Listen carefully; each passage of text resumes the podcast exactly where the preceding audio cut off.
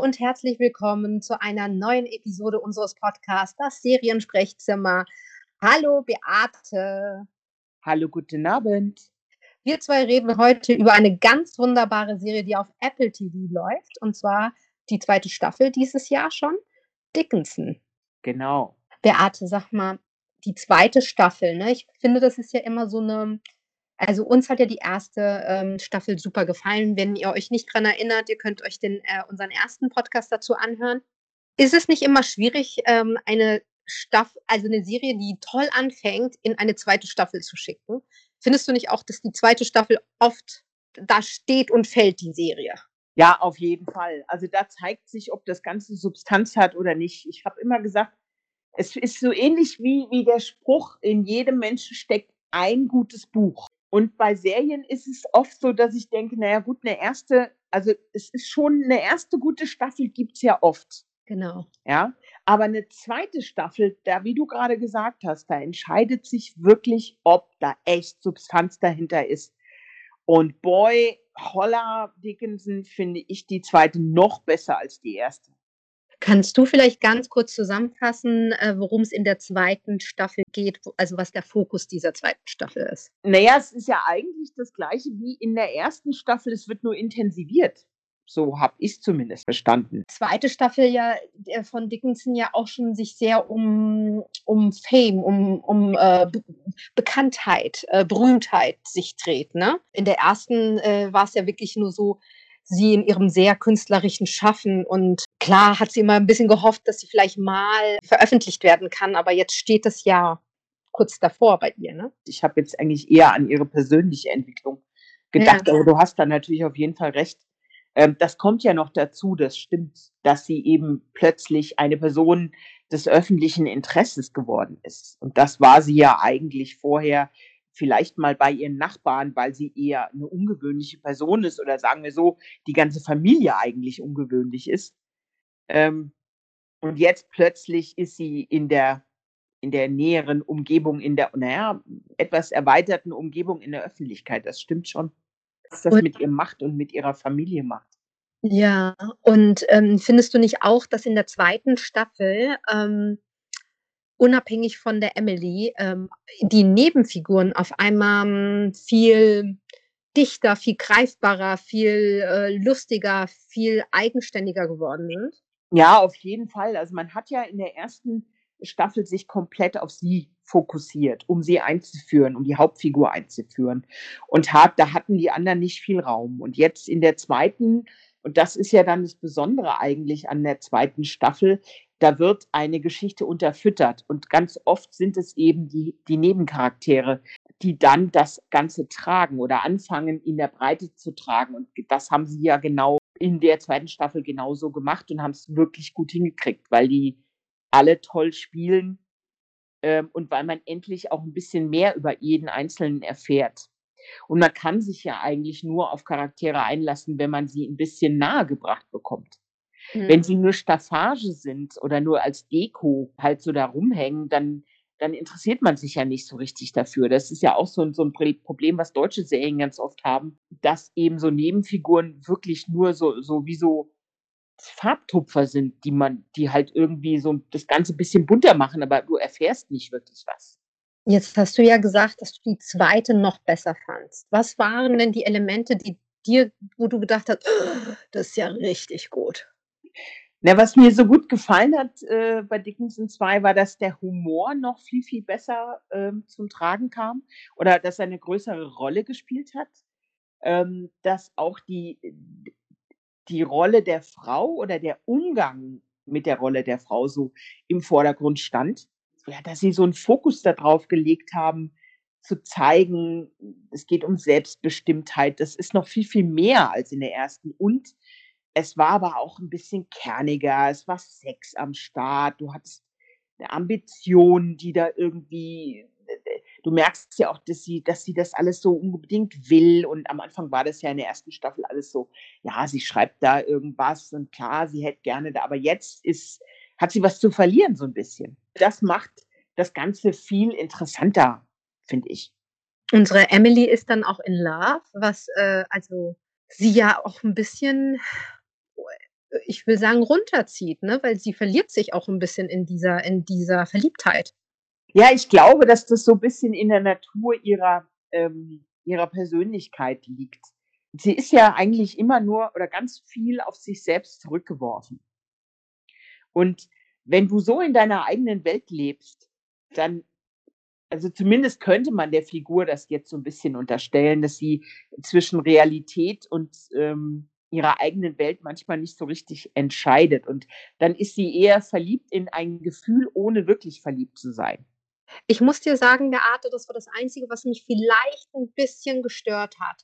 Also, nicht gestört im Sinne, dass ich das ganz schlimm fand, sondern vielleicht okay, ist gestört der falsche Begriff. Ich habe es 'n bisschen vermisst. Ich fand, in der 1. Staffel hatte sie 'n bisschen mehr Biss. Und, ähm und in dieser, weil sie ja wirklich so in in diese neue Figur, der von Finn Jones, ähm, gespielt wird ähm, Marvel-Fans kennen den ja als Iron Fist, ne? Ich dachte, sie sie war da so völlig so, wie ich mir eher eine Frau der damaligen Zeit vorgestellt habe, als tatsächlich, wie sie in der 1. Staffel war als, äh, Emily. Nicht durchgehend, ne, sondern nur punktuell. Während hi hingegen ihre Schwester Lavinia genau eine Kehrtwende gemacht hat. Die wurde auf einmal 'n bisschen mehr zur Emily, ne?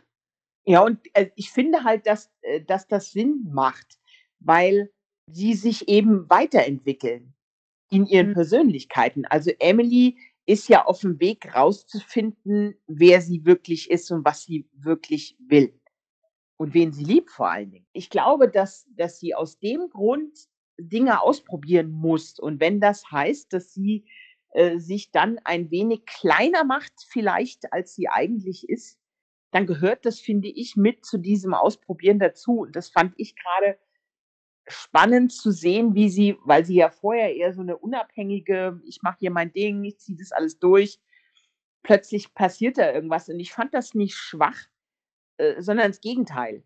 Also, das brauchtest du, um 'ne Glaubwürdigkeit zu haben für all das, was danach kommt. Ich fand sie auch nicht schwach dadurch. Ich habe sie nur 'n bisschen vermisst, sozusagen, so die Emily der 1. Staffel. Aber ich fand auch, dass dadurch, dass andere Charaktere das, äh, irgendwie wieder aufgegriffen haben und das irgendwie wie so fast wie 'n Spiel war, ne? So, äh, rauf, runter, hier mal so rechts, äh, ich ziehe mal 'n bisschen, du nimmst 'n bisschen, fand ich, das, ähm, hat's tatsächlich der 2. Staffel wirklich gut getan. Aber ich mochte das war tatsächlich 'ne Charaktereigenschaft, die ich sehr an der 1. Staffel mochte und gegen Ende, äh, war's klar, da kommt's ja auch wieder, ne, am Ende der 2. Staffel. Ja, sie Ähm musste da durchgehen. Also, sie musste praktisch von also, sie musste das das selbst einmal erleben, dieses ich kann ja nicht zu viel erzählen, sonst würde ich ja spoilern. Das muss man schon selber angucken. Sie ist ja auf so 'ner Reise, auf so 'ner Suche nach sich selbst, wer sie ist. Und ich fand das sehr, sehr, sehr realistisch, dass die da so praktisch so 2 Schritte zurückgeht in ihrer Entwicklung und sich fast wie so 'n bisschen, ich will nicht sagen unterordnet, aber sich zumindest da drauf einlässt und, ähm, dann am Ende da wieder rauskommt und dann noch mehr sie selbst ist, als sie, äh, das vorher war, weil sie dann so 'n bisschen mehr über sich selbst gelernt hat. So habe ich das gesehen. Ich für mich war das total stimmig.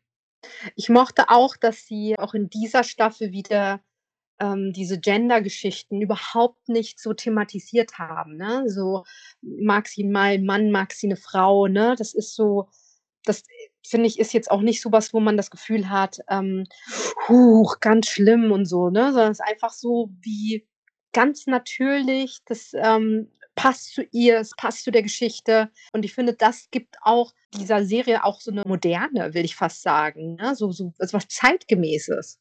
Ja, das äh, die Serie ist halt komplett im Flow. Also, das war sie Ja. schon in der 1. Staffel und ich finde, das ist sie in der 2. noch viel mehr, weil ähm, weil da jetzt eben auch noch die ganzen Nebenfiguren auch noch alle im Flow sind. Und die alle miteinander irgendwie so 'n ganz dichtes so 'n Teppich weben irgendwie so, der so total wo jedes Muster zum anderen irgendwie passt und das das macht, finde ich, komplett Sinn. Und die Tatsache, dass sie das eben nicht als: „Wow, jetzt kommt das große anrüchige Thema, oh mein Gott“, sondern es passiert einfach. Ja. Und es ist etwas, was einfach so fließt und es ist, es wird nicht, es wird nicht bewertet, es wird nicht total in den Fokus gerückt, sondern es ist ein Teilaspekt. Eigentlich so, wie es in unserer Gesellschaft auch sein sollte, mhm. finde ich. Und das macht, also das ist ja der Versuch der heutigen Gesellschaft, dass ähm, endlich das als etwas ganz Normales angesehen wird, was, was, was in allen Aspekten, wo man nicht großartig drüber reden muss, was man, was halt da ist. Und das macht das Ganze so modern, weil das ist ja der Versuch, in dem wir in unserer aktuellen Gesellschaftsform ja auch sind. Trotzdem zu verpackt, verpackt in einer Kostümserie, ne? Also ja, eben, das, das, das ist es ja, was das Ganze so außergewöhnlich macht. Die nehmen eine Sprache, teilweise auch eine Bildsprache, die sehr modern ist und legen die über ein, ein Sittengemälde aus dieser Zeit. Und das clasht aber nicht, sondern das ist erstaunlicherweise total miteinander im Einklang. Du und hast nicht das Gefühl, dass das nicht zusammenpasst, sondern es ist in sich stimmig. Beate, das spielt ja, und ich finde, das ist ja auch ähm, vielleicht auch Teil ihrer Poesie, ihrer, äh, ne, sie als Dichterin das spielt ja auch immer so eine kleine übersinnliche Geschichte noch eine Rolle. Ne? Letzte, letzte Staffel war es der Tod, personifiziert von, von einem Rapper, ähm, wo du dann auch denkst, so, ist so krass, dass also auch von der Musik und alles und wie es visuell dargestellt wird, ne? wie gut das passt. Der war weniger zu sehen in dieser zweiten Staffel, dafür aber eine andere, ein bisschen, äh, ich will übersinnlich sagen, oder es hat schon immer noch einen kleinen übersinnlichen Faktor, gerade in Bezug auf sie. Ja, und das, das finde ich dann auch wieder passend eben zu der Art der die, die Gedichte, die sie geschrieben hat. Da haben wir dann wieder die, den Bezug zur, Eigen, also zur Originalschriftstellerin. Das ist schon fast wie eine zweite Ebene, dass äh, ihre Gedichte auf diese Art und Weise in dieser Serie visualisiert werden. Ja, das ist halt, das ist wirklich genial. Es ist eigentlich eine Metaebene, die sie eingebaut haben. Also eine Original-Metaebene, die von den Originalgedichten ausgehend eine Visualität und ein Gefühl transportiert. Und das unterfüttert die, die eigentliche Story noch mal mehr. Ich finde auch, dass es diesen, das Genie von Emily Dickinson, also von der, von der Originalschriftstellerin, kommt dadurch auch total durch, finde ich. Ja. Ich habe ja tatsächlich die Chance gehabt, ähm, mit drei Darstellern der zweiten Staffel zu sprechen. Also einmal mit dem ähm, Tobi Hass, der den äh, Vater Dickinson spielt. Ja. Den habe ich ja tatsächlich gefragt, Beate, ich weiß nicht, wie es dir ging. Der landet ja in einer Szene, ist eine meiner Lieblingsszenen in der zweiten Staffel. Der landet ja in so einer Grube. in so einem Loch ist er auf einmal gefallen. Äh, ich glaube auch gar nicht, dass das so ich weiß nicht, ob das eine Relevanz hat für die für die 2. Staffel, aber es ist irgendwie urkomisch, ne? Dass der da so plötzlich in einem Loch ist und, äh, seine Eheprobleme da irgendwie ausdiskutiert, weil er nicht wegkommen kann, ne? Ich habe ihn dazu gefragt, wie er das fand. Er fand das so semi-lustig. Ihr könnt das euch übrigens haben wir auch zwei Podcasts dazu. Ihr könnt euch das auch noch anhören, was die Darsteller zu sagen hatten. Wie fandst du denn diese Szene? Ich fand es ganz ich finde ja eh, wie gesagt was ich vorhin schon mal gesagt habe, der Humor ist ganz groß. Also der kommt ja immer mal so zwischendrin durch und diese Szene, also generell finde ich alle seine Szenen, die er hat mit seiner Frau, finde ich so lustig zum Teil, weil äh, die, das, das ist wirklich so trocken. Ja, manchmal. Und diese Szene, wo er da in diesem Loch ist und dann kommt sie und will ihm nicht helfen, das ist einfach nur, das ist ganz groß. Also da musste ich auch lachen. Und ich bin jetzt ein bisschen erstaunt darüber, dass du sagst, dass er das nicht lustig fand. Ich fand das, also ich hätte jetzt gewettet, dass er das auf jeden Fall lustig findet. Er hat einen super trockenen Humor, ähm, also er ist äh, oder so eine super trockene Art. Weiß jetzt nicht, vielleicht hat vielleicht war ich jetzt aber auch die hundertste Redakteurin, die ihn darauf angesprochen hat und er hatte okay. keinen Bock mehr. Okay. Kann auch sein. Ich habe es ein bisschen gefeiert, weil ich dann auch dachte, wie geil, dass diese Autorin oder Autoren äh, sich diese Szene äh, gesucht haben. Also so eine, ja, eine, eine zufällige Sache, aber für die, für die Frau perfekte Gelegenheit, mal ihren Mann drinnen schmoren zu lassen und mit ihm einfach mal eine Konversation zu führen, weil er ja sonst nicht dazu bereit ist und sie nicht, äh, der ist ja allglatt manchmal, ne? wenn sie mit ihm diskutieren will, will er gar nicht und äh, muss wieder Sachen erledigen. Ne? Ähm, ich ich habe ich hab Tränen gelacht bei der Szene. Ich fand sie richtig, richtig groß. Ja, das macht ich finde ja, dass die immer wieder solche kleinen Szenen einstreuen, wo es eben um die Situation der Frau in dieser Zeit in ihrer Rolle geht. Also, es gibt überall solche kleinen Mini-Szenen in der Serie, wo es genau um dieses Thema Unabhängigkeit, Rolle der Frau geht. Also, sie hat ja praktisch einen Punkt gemacht und hat gesagt: „So, mein Freund, eben reicht's.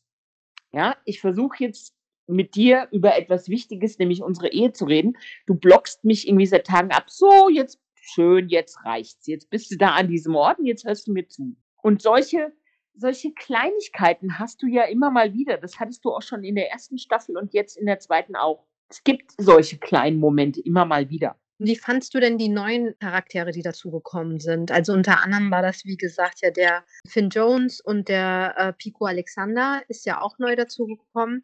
Wie fandst du denn die zwei Leute? Also auch nahtlos eingefügt in die ganze Cast. Ähm, schön gespielt, rund, lustig, perfekt. Also fand ich gut. Ich fand ja tatsächlich, ähm, dass der Pico oder die Rolle vom Pico der Schwester halt eigentlich so eine unfassbare krasse Grundlage gegeben hat, noch mehr zu glänzen. Ich glaube, ohne den wär, wäre sie gar nicht so aus sich herausgekommen, hätte nicht solche Knaller gebracht, ja, und irgendwie auch eine Art Emanzipation durchlebt. Na, ich sehe es so, dass eigentlich alle Männerrollen in dieser Serie einen einzigen Zweck haben. Die jeweilige Frauenrolle, die ihm gegenübersteht, noch interessanter zu machen und sogar noch ein bisschen mehr leuchten zu lassen. Wow. Das hast du normalerweise eigentlich, deswegen finde ich diese Serie auch so wichtig, ist es ja genau andersrum. Meistens ist es ja in fast ganz vielen Filmen immer so, dass die Frauen Beiwerk sind. Also es wird natürlich jetzt seit zehn Jahren besser, ähm, hat auch damit zu tun, dass es mehr weibliche Regisseure gibt und weibliche Drehbuchautoren, äh, weibliche Kameraleute, die natürlich eine andere Sprache haben. Und das fand ich, das, das ist eine, eine zutiefst emanzipatorische Serie, finde ich, die Ja. den Spieß jetzt mal rumgedreht hat. Und die Männer erfüllen da einen Auftrag, indem sie die Frauenrollen noch interessanter machen.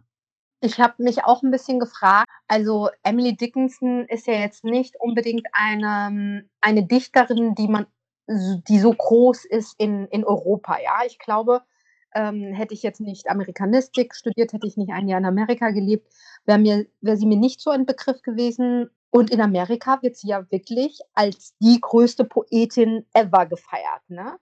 Glaubst du denn, dass auch so eine Serie hilft, dass man dass man an so jemanden rankommt, den man vorher gar nicht so auf dem Schirm hatte?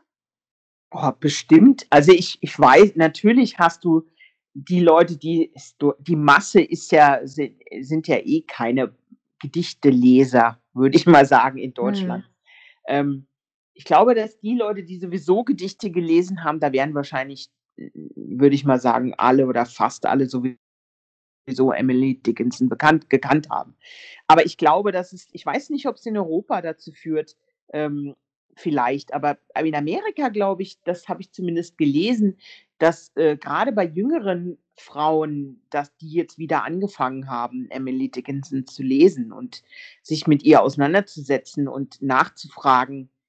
Und auch in Schulen und Universitäten ist sie wieder 'n größeres Thema.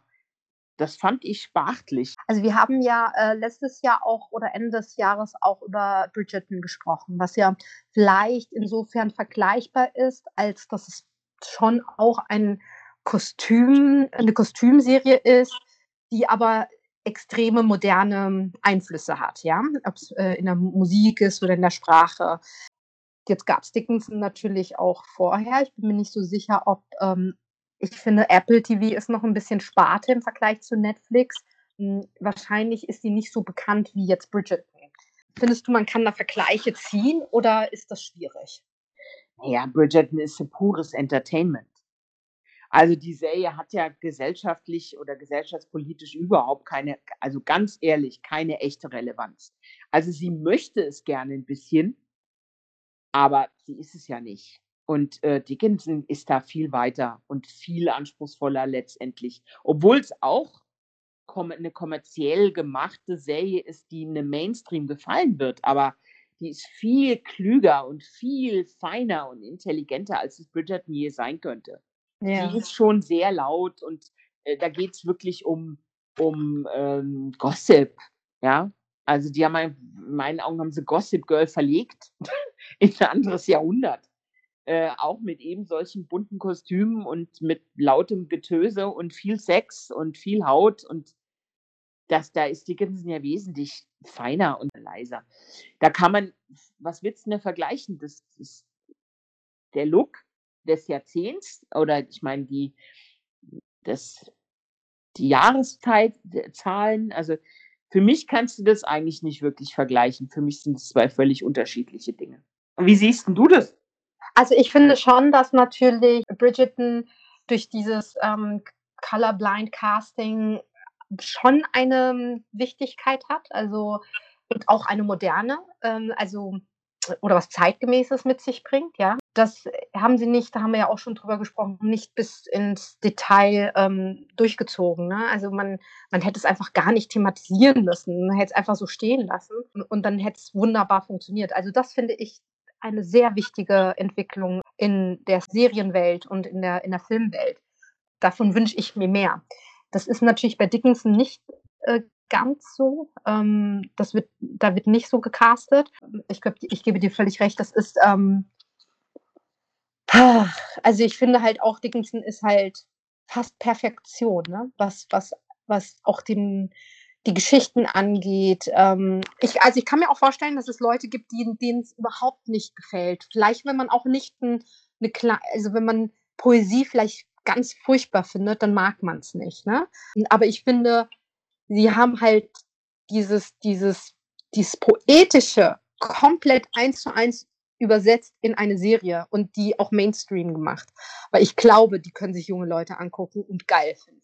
Also, ja, man kann sie nicht hundertprozentig vergleichen. Ich würde dann halt ich finde es halt manchmal 'n bisschen schade, weil natürlich jetzt Bridgerton einen super krassen Hype, äh, hatte. Also ich finde das auch in Ordnung, weil dazu gehörte ich auch. Ich habe sie super gerne geguckt, mich hat sie super unterhalten, ja. Ähm, aber ich finde es schade, weil ich, äh, Dickinson doch tatsächlich noch 'n bisschen geiler finde. Ja, ich finde halt, da trennt sich halt Spreu und Weizen. Du hast auf der einen Seite Bridgerton, die glauben, wir müssen das Thema jetzt so in die äh, dir direkt auf die Nase binden und vorne dran stellen, weil sonst hat's ja wirklich keinen Wert und sonst wird es ja nix. Und genau an dem Punkt nervt's mich. Also, Ja. mich nervt's das und ich finde das auch nicht glaubwürdig, wie sie das gemacht haben, weil das braucht es nicht. Die haben Also, sich in meinen Augen selber im Weg gestanden damit. Und das tun sie fast alle. Das ist wie, wenn du einen Fußballer hast wie äh, Ronaldo, der begnadet ist, wo du weißt, dass er begnadet ist, und dann macht er aber Faxen und stellt sich immer hin und macht auf wichtig und labert Scheiße und stellt sich da hin mit breitbeinig und macht Mist. Und, äh, also, das braucht es nicht, wenn du weißt, dass das, was du machst, gut ist. Wenn es 'ne hohe Qualität hat, dann musst du das nicht ständig wiederholen und erzählen und dir vor die Nase binden. Musst du nicht. Und genau da unterscheiden sich diese beiden Serien. Die eine hat es verstanden, dass sie so gut ist, dass sie für sich selber steht. Und die andere macht es, was was äh, wer am lautesten schreit, gewinnt. Also, Und äh, das um mal konkret zu sagen, äh, uns hatte ja damals nicht gefallen, dass sie, wenn sie wenn sie halt, äh, Color Blind casten, was ja großartig ist, dass sie's dann noch erklären müssen. Ja, Ähm, genau, und das ne, das ich. dass nur Das mal muss es das verstanden das wird, ja, worum das worum's genau ist ja der Punkt.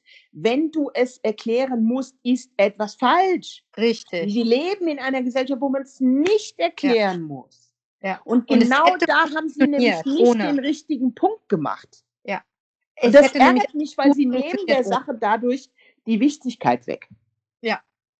Also, ne, nur, dass es verstanden wird. Uns geht's jetzt nicht darum, äh, zu sagen: „Hey, das hat nicht funktioniert.“ Ich finde, das hat super funktioniert, äh, bis zu der Szene, wo's erklärt werden musste und wo man dann auch gedacht hat: „Ihr habt grade alles kaputt gemacht, was ihr mit dieser tollen mit diesem tollen Move richtig gemacht habt“, ne? Ja. Ähm, und macht Dickinson halt nicht und da gebe ich dir Ja. komplett recht. Ähm, aber natürlich finde ich's trotzdem sehr zeitgemäß, ähm, dass Bridgerton das überhaupt gemacht hat, ne? Und den Fehler, den sie begangen haben, ist, es erklären zu müssen, weil das war so wie, ey, jetzt mal ernsthaft, man muss es nicht erklären, macht es einfach, es funktioniert. Wir haben es eh jetzt ein paar Episoden, ne? Wir haben, man gewöhnt sich dran, man, man denkt so geil, gut gemacht, bravo, und dann muss ich es erklären, warum, warum wir so gecastet haben. Das fand ja. ich halt ich persönlich Bullshit. Ähm, aber lass uns noch mal ganz kurz äh, zu Dickinson äh, komplett zurück. Ähm, und ähm, weißt du, was ich mochte? Ich mochte, dass ich das Gefühl hatte, diese Serie hätte auch eins zu eins heute stattfinden können. Ähm, mit den ganzen Instagrammer und TikTok-Mädels und so weiter. Weißt du, so, es gab immer so, so auch, ähm, dass, dass du gedacht hast, also außer dass sie kein Handy haben, ähm, und äh, ne, so verhalten die sich aber so mit dieser ganzen Popularity und äh, wie viele Likes und so weiter. Weißt du, was ich meine? Ja, auf jeden Fall. Ich sage ja, das ist eine hochintelligente Serie. Also die haben genau hingeguckt. Wirklich, ähm, die haben, die haben Popkultur eingebaut, unterschwellig und das passiert alles auf der Metaebene. Das ist echt wirklich clever. Also es ist sehr, sehr, sehr clever und auch die, obwohl sie alte Worte benutzen, die Art, wie sie sich dabei, also wie sie sich bewegen und die Mimik, die sie dazu machen, ist sehr frisch. Also wie sie sich gegenseitig necken oder wie sie anfangen zu tanzen oder wie sie eine Party feiern. Das, das, das könnte genauso, keine Ahnung, das könnten irgendwelche äh, Freunde, Nachbarsleute irgendwo jetzt zur heutigen Zeit sein. Ja. Und deswegen glaube ich, funktioniert diese Serie auch bei einem jungen Publikum. Also, dass dann irgendwie denkt so: „Hey, vielleicht verstehen die nicht alles oder vielleicht ist es denen finden sie es nicht so wichtig mit mit den mit der Metaebene oder verstehen diese ganzen Poesie äh, diese ganzen Gedichte nicht.“ Aber irgendwie finden findet es halt trotzdem cool, weil es so jung und fresh und man hat halt einfach so das Gefühl, man wird abgeholt, ne? So auch als junger Mensch.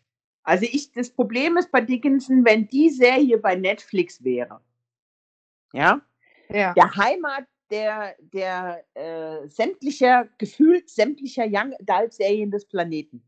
Ähm, wenn die da wäre, dann wäre das schon längst etwas, was äh, einige entdeckt hätten. Ja. Äh, bin ich mir 100% sicher. Die hätte wesentlich mehr Aufmerksamkeit, wenn die bei Netflix gewesen wäre. Ähm, weil auch wir ja immer noch mitten in der Pandemie sind. Das heißt, die Leute gucken, brauchen ständig Nachschub. Äh, solange das Wetter auch noch so kühl ist, wie es jetzt wieder ist, bist du weiterhin drin. Äh, du gehst nicht raus. Wir sind kurz vorm Hardcore-Lockdown, nehme ich mal an. Ähm, das kann jetzt nicht mehr lange dauern. Das heißt, die Leute werden noch mehr zu Hause sein. Und Netflix ist halt was, was sich viele junge Leute einfach leisten können, weil das ja nun sehr geringe Beträge sind, die, wenn man einen Vierer-Account hat, das wissen wir ja selber auch. Und Apple ist natürlich das Problem, es funktioniert nur, wenn du, wenn du ein iPhone hast oder eine Apple TV-Box. Ne? Also es ist schon halt insofern ein bisschen, ein bisschen Nische. Ne? Das ist ein bisschen schade tatsächlich. Ne? die haben sich halt noch nicht ganz etabliert, obwohl ich ja, habe ich ja auch schon ein paar Mal gesagt, fürs erste Jahr sehr beeindruckt bin anhand der Sachen, die die bisher gemacht haben oder fürs zweite Jahr, sagen wir es mal so. Äh, das ist ziemlich geil von der Qualität für so einen frühen Zeitpunkt im Entstehen einer neuen Streaming-Plattform. Ich weiß, dass ich kann mich erinnern an die ersten Sachen, die Amazon gemacht hat damals. Das hatte nicht so eine Qualität wie das, was, was Apple da bis jetzt schon gemacht Amazon hat. Amazon oder Netflix? Na, Netflix hat ja schon ganz viel mitgebracht. Also ja. ich kenne nicht die Zeit, als Netflix in den USA angefangen hat. Ich kann jetzt nur über die Zeit reden, wie sie in Deutschland angefangen haben, weil das andere war ja gar nicht zugänglich. Mhm. Aber ich weiß noch die Anfangszeit von Amazon. Die waren ja sofort überall verfügbar. Und das war nicht so eine hohe Qualität ganz am Anfang, wie das, was Apple bis jetzt schon gemacht hat. Ja, ja, natürlich, aber hast du auch recht, ne? dass ähm, man jetzt natürlich auch äh, in, auf, auf so einem Level ist, wo es aber wirklich auch tolle Eigenproduktionen auf Netflix, Amazon, jetzt langsam auch Disney Plus, ne? Also man merkt schon, dass es da eine Entwicklung gibt, äh, die wahrscheinlich aber auch natürlich den Urspr Ursprung bei HBO Showtime ähm, und Stars und so hatte, ne? Dass, ähm, dass diese Kabelfernsehen, Bezahlfernsehen das vorgemacht haben, dass Eigenproduktion die Möglichkeit ist, richtig gut qualitatives Fernsehen zu produzieren. Und, ähm, und dann steigen natürlich jetzt, also ist Apple TV ähm, schon mit einem ganz guten, also finde ich schon so als sehr innovativ und äh, mutig. Ich weiß nicht, also passt jetzt überhaupt nicht rein, weil wir noch über Dickinson sprechen, aber ich habe gestern ganz kurz in eine neue Serie reingeguckt, die Calls heißt. Ich weiß nicht, ob du da reingeschaut hast. Noch nicht. Das ist ja, also da passiert ja gar nichts. Das ist ja, das ist ja eigentlich nur Telefonatgespräche und du hast halt so, ähm, so diese, diese Ausschläge, die aber dann auch bei jedem einzelnen, wie eine kleine, wie so wie Kurzgeschichten, ja, ähm, aber bei jeder einzelnen Kurzgeschichte sind diese Ausschläge, die du dir, also es ist ja nur was Visuelles, Grafisches, weißt du, wie man das früher so beim Bildschirmschoner gesehen hat, ne? So, dass so diese Audiowellen, äh, Waveforms irgendwie so sieht. Aber es hat schon was fast ja auch super Kreatives dabei, ne? Also, ähm, bisschen spooky auch zum Teil, aber ich dachte so, mutig. Also, das kann man ja einfach mal auch vielleicht mal so zusammenfassend sagen, dass, ähm, dass Apple ein bisschen Cojones, sagen wir in Spanien, ähm, hat ein bisschen Cojones, auch mal mutige Sachen zu zeigen, ne? Ja, da hat einer Eier, sagen Ah, wir. ja, genau. Naja, ich das heißt ja Cojones. äh, letztendlich sind es ja wirtschaftliche Gesetzmäßigkeiten. Wenn du nicht abhängig sein musst vom Einkauf fremder Lizenzen, wenn Ja. du davon nicht abhängig sein willst, musst du eigenen Content produzieren. Ich kann mich erinnern, als äh, bevor Netflix nach Deutschland kam, gab es in Deutschland die erste Streaming-Plattform, die hieß Watch Ever. Ja.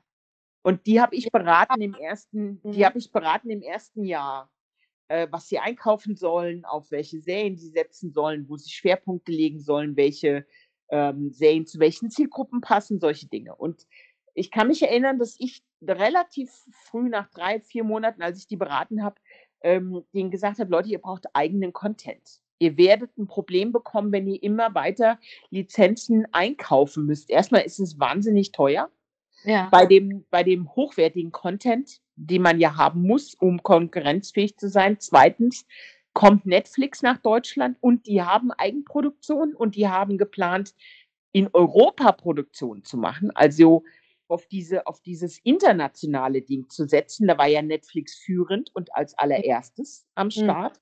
Muss man ihnen ja zugute halten.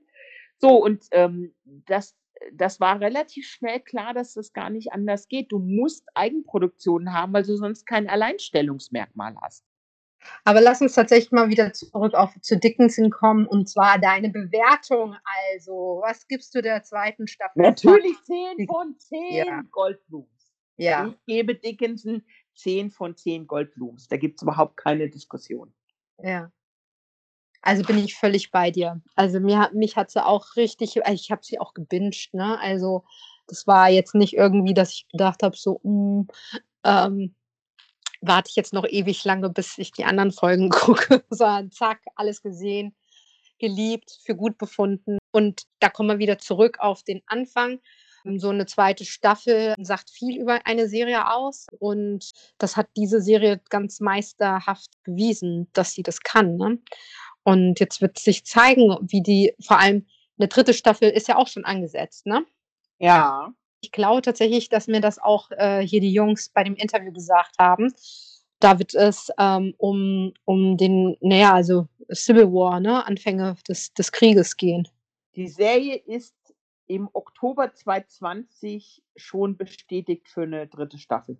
Also bedeutet es auch, es läuft auch erfolgreich auf Apple, wenn wenn sie das schon so schnell bestätigen. Ja, genau. Die haben das nämlich bestätigt, ähm, bevor die zweite Staffel überhaupt angelaufen ist. Ja. Ja. Aber es wird bis 2022 dauern, bis sie kommt. Na Ich meine, es hängt ja natürlich auch alles an Corona und wann kann wer wie drehen und, Ja. äh, ja, ne? Ist Und ja alles das und die ganzen Maßnahmen sind dann natürlich, wie gedreht wird, ne? So, das muss ja auch die müssen dann alle getestet werden jeden Tag und so weiter, ne? Das sind ja auch alles, äh, so erschwerende, ähm, Drehbedingungen, ne? Aber äh, tolle Serie, können wir euch wirklich komplett ans Herz legen, wenn ihr 'n bisschen also wenn ihr ohnehin Kostümfilme oder Kostümserien liebt, ohnehin. Wenn ihr die nicht liebt und trotzdem sagt, irgendwie, ja, so so Schriftsteller, Dichter, das ist schon mein Ding, passt auch. Und allgemein glaube ich auch, wenn man so 'n bisschen auf crazy Sachen steht, so 'n bisschen originell und Ja, wenn man auch mal wieder überrascht werden will und, ähm, ja, wenn man lachen will und wenn man aber auch was sehen will, wo wo wo Frauen 'nen Raum bekommen und Frauen 'ne 'ne tragende Rolle spielen, ähm, wo's unkonventionell zugeht. Und was man vielleicht auch noch sagen kann, es gibt ja viele, die dann sich überlegen, ob sie sich auf 'ne neue Serie einlassen, weil manchmal gehen ja Hauptdarsteller weg oder so. Bei der Serie bleiben die wichtigsten Darsteller auch in Season 3. Mhm. Also, die sind Und alle schon bestätigt. Das heißt, wir werden man wird die Menschen, die man da die Figuren, die man da jetzt gerne hat oder liebgewonnen hat, wird man auch weiterhin sehen. Ja, und was vielleicht nicht ganz, äh, unwichtig ist, die ist auch nicht so übertrieben lang, ne? Das sind 10 Folgen jeweils. Ja. Ja, man kann die man kann die locker und entspannt, ähm, weggucken und man kann vor allen Dingen muss man die jetzt auch man kann sich das einteilen. Das ist so 'ne es gibt ja so Serien, die sind so suchtmäßig, da kann man gar nicht aufhören. Und das ist so 'ne Serie, die überhaupt kein Problem damit hat, wenn du eine Folge guckst Ja. und dann irgendwie nächsten Abend die nächste guckst und den übernächsten Abend die nächste. Also, die kannst du dir über 'ne ganze Woche jeden Abend eine Folge angucken. Oder wie ich 'n ganzes Wochenende nehme und sie Ja, einfach Logo, ne? Ja, ich ja auch. Ich habe die ja auch komplett durchgeguckt, Ah. aber es es es gibt ja viele Menschen, die nicht so viel Zeit haben oder das nicht wollen. Obwohl, wie gesagt, jetzt inzwischen aktuell ist es so kühl, ähm, der Winter Ja. ist ja wieder da. Ähm, vielleicht hast du dann wieder mehr Zeit. Und das ist auf jeden Fall 'ne dicke, fette Empfehlung, sich die anzuschauen. Sehr schön. Beate, es hat wie immer sehr viel Spaß gemacht, mit dir über Serien zu sprechen. Ich muss es ja in Mehrzahl sagen, weil wir dann doch noch 'n bisschen ausgeholt haben. Hm, aber, ähm, vor allem über Dickinson Season 2 zu sprechen, weil die ja jetzt schon seit ein paar Wochen, äh, fertig auf, äh, Apple TV Sag mal, vielleicht, ähm, die letzte Frage, bevor wir uns verabschieden. Da gibt es ja jetzt auch wieder so 'n Trend, nicht mehr alles, ähm, komplett, äh, reinzustellen, sondern also, dass du sie bingen kannst, sondern tatsächlich, dass man jetzt auch wieder warten muss auf Folgen. Hm, wie findest du das? Also, ich könnte mir vorstellen, dass es damit zu tun hat, dass ja einige, ähm, durch Corona die Staffeln gar nicht mehr so lang machen konnten, wie sie's eigentlich wollten. Ja. Ähm, es gab ja einige Serien, die haben dann eine Folge zu wenig oder 2 Folgen zu wenig und dann musst du das ja du musst dir überlegen, dass ja eigentlich, äh du hast ja Pläne gemacht, wann du was veröffentlichst. Und wenn du jetzt plötzlich weniger Produkt hast, weil, äh, ja nichts mehr nachproduziert wird, dann nimmst du ja alles, was du auf Halde hast und haust es nacheinander raus. Ja. Mit in der Hoffnung, dass irgendwann Corona vorbei ist und irgendwie da äh, u und irgendwann wieder alle ganz normal drehen können wie vorher auch. Und ich glaube, die müssen irgendwie versuchen, mit dem, was sie auf Halde haben, über jetzt diese 2 Jahre zu kommen. Ne, und dann machen sie, dass sie dann halt irgendwie die ersten 2 Folgen raushauen und dann irgendwie im wöchentlichen Rhythmus, ähm, nur Ja, noch einige haben's jetzt so gemacht. Also, wir Ja. hatten's ja bei Marvel war's ja so, der Genau. bei WandaVision, da hatten sie ja die ersten 2 Folgen. Bei, ähm bei Snowpiercer haben sie's auch so gemacht, da waren's auch die ersten beiden Folgen. Ich könnte mir vorstellen, dass es rein praktische Gründe hat, weil man so das Ganze etwas länger zieht. Es ist auch 'n Versuch, mal rauszufinden, jetzt in der Corona-Zeit, ob man da wieder hinkommen könnte, weil du kannst natürlich, wenn du da 'n Zwischenraum hast, auch, äh, schön mit Marketing irgendwie arbeiten, dann die ganze Woche über, ne? Ja, wobei ich muss dir wirklich sagen, dass mich das 'n bisschen abfuckt, ne? Mich auch, weil man hat sich ja mi mich nervt Ja. das richtig, aber Ja. du darfst ja nicht vergessen, wir hatten mal 'ne Zeit, da haben wir uns praktisch alle am virtuellen Watercooler getroffen, nämlich Ja. im Netz und haben die Folge durchgekaut. Also, Ja. ich erinnere mich noch, bei Game of Thrones war das so, ähm, du hattest es bei The Walking Dead. Ähm, in der Hochzeit, da wurde aber hallo, was wurde da diskutiert? Wie blöde, ja? Ja, und ich muss dir aber sagen, also ja, bin ich gehe ich d'accord. Ich kann mich auch erinnern, dass ich früher, als ich noch Fernsehen geguckt habe, dann konnte man mich dienstags abends nicht anrufen, weil Ally McBeal lief, ja? Das war dann so, wo ich gesagt habe: „Ey, Leute, das ist meine Serie, bitte ruft mich jetzt um die Uhrzeit nicht an. Ja, Ich mag genau. mittlerweile da mir Sachen anzugucken, wann auch immer ich Bock habe. Ja. Und, äh und sie halt, äh, ne, eine Folge gucken, alle Folgen gucken. Also, ich ich finde ich ja, ich verstehe es, dass die Entwicklung vielleicht, äh, Corona-bedingt 'n bisschen wieder rückläufig ist. Ich hoffe tatsächlich, dass sie uns diese Freiheiten nicht wieder nehmen. Also, in meinen Augen. Und ich gebe dir natürlich recht, das hat natürlich auch 'ne andere Qualität, wenn du eine Folge gesehen hast und du kannst es kaum abwarten zur anderen, ne? Aber, ähm, mein Sehverhalten hat sich dahingehend schon sehr verändert. Also, mich mich nervt's 'n bisschen. Ja, man hat sich ja jetzt auch da voll dran gewöhnt. Ja. Also, ich kann mich an die Gespräche erinnern, als das das erste Mal passiert ist. Mhm. Da hatten wir dies 'ne ähnliche Diskussion, nur genau andersrum. Ja. Da kann ich mich noch genau dran erinnern: „Wie soll denn das gehen? Man muss das doch verarbeiten. Jetzt kommt das alles hintereinander weg und dann ist jeder in 'ner an in 'ner anderen Folge. So wäre jeder in der gleichen Folge und man könnte da 'ne ganze Woche drüber reden.“ Also, diese Argumentation kannst du ja auch führen. Na klar. Und und das war ja die Argumentation. Ich erinnere mich noch genau an die Diskussion, die wir damals hatten, bevor oder als das eingeführt wurde mit dem Binge-Watching. Mhm. Und da war Netflix der Vorreiter. Auf jeden Fall. So, gut, ihr Lieben, also, vielen Dank, dass ihr uns zugehört habt. Ähm, das ist auf jeden Fall jetzt nicht nur eine Serienkritik, sondern tatsächlich eine Serienempfehlung. Schaut rein. Also, wirklich, dafür alleine lohnt sich schon Apple TV mal, äh, als Probeabo oder so mal einzugehen und, äh, zu gucken, ne? So, Beate, meine Liebe, hast du noch letzte Worte? Ja, Leute, ihr müsst euch die wirklich angucken. Das ist ein kleines Juwel. Das lohnt sich auf jeden Fall. Da macht geht das Herz auf. Das macht auch Spaß. Ähm, das berührt einem. Ist 'ne wirklich wunderschöne Serie. Das war's. Bis zum nächsten Mal wieder im Seriensprechzimmer. Bleibt gesund oder wie würdest du sagen? Wie wir in Frankfurt sagen: „Bleibt stabil.“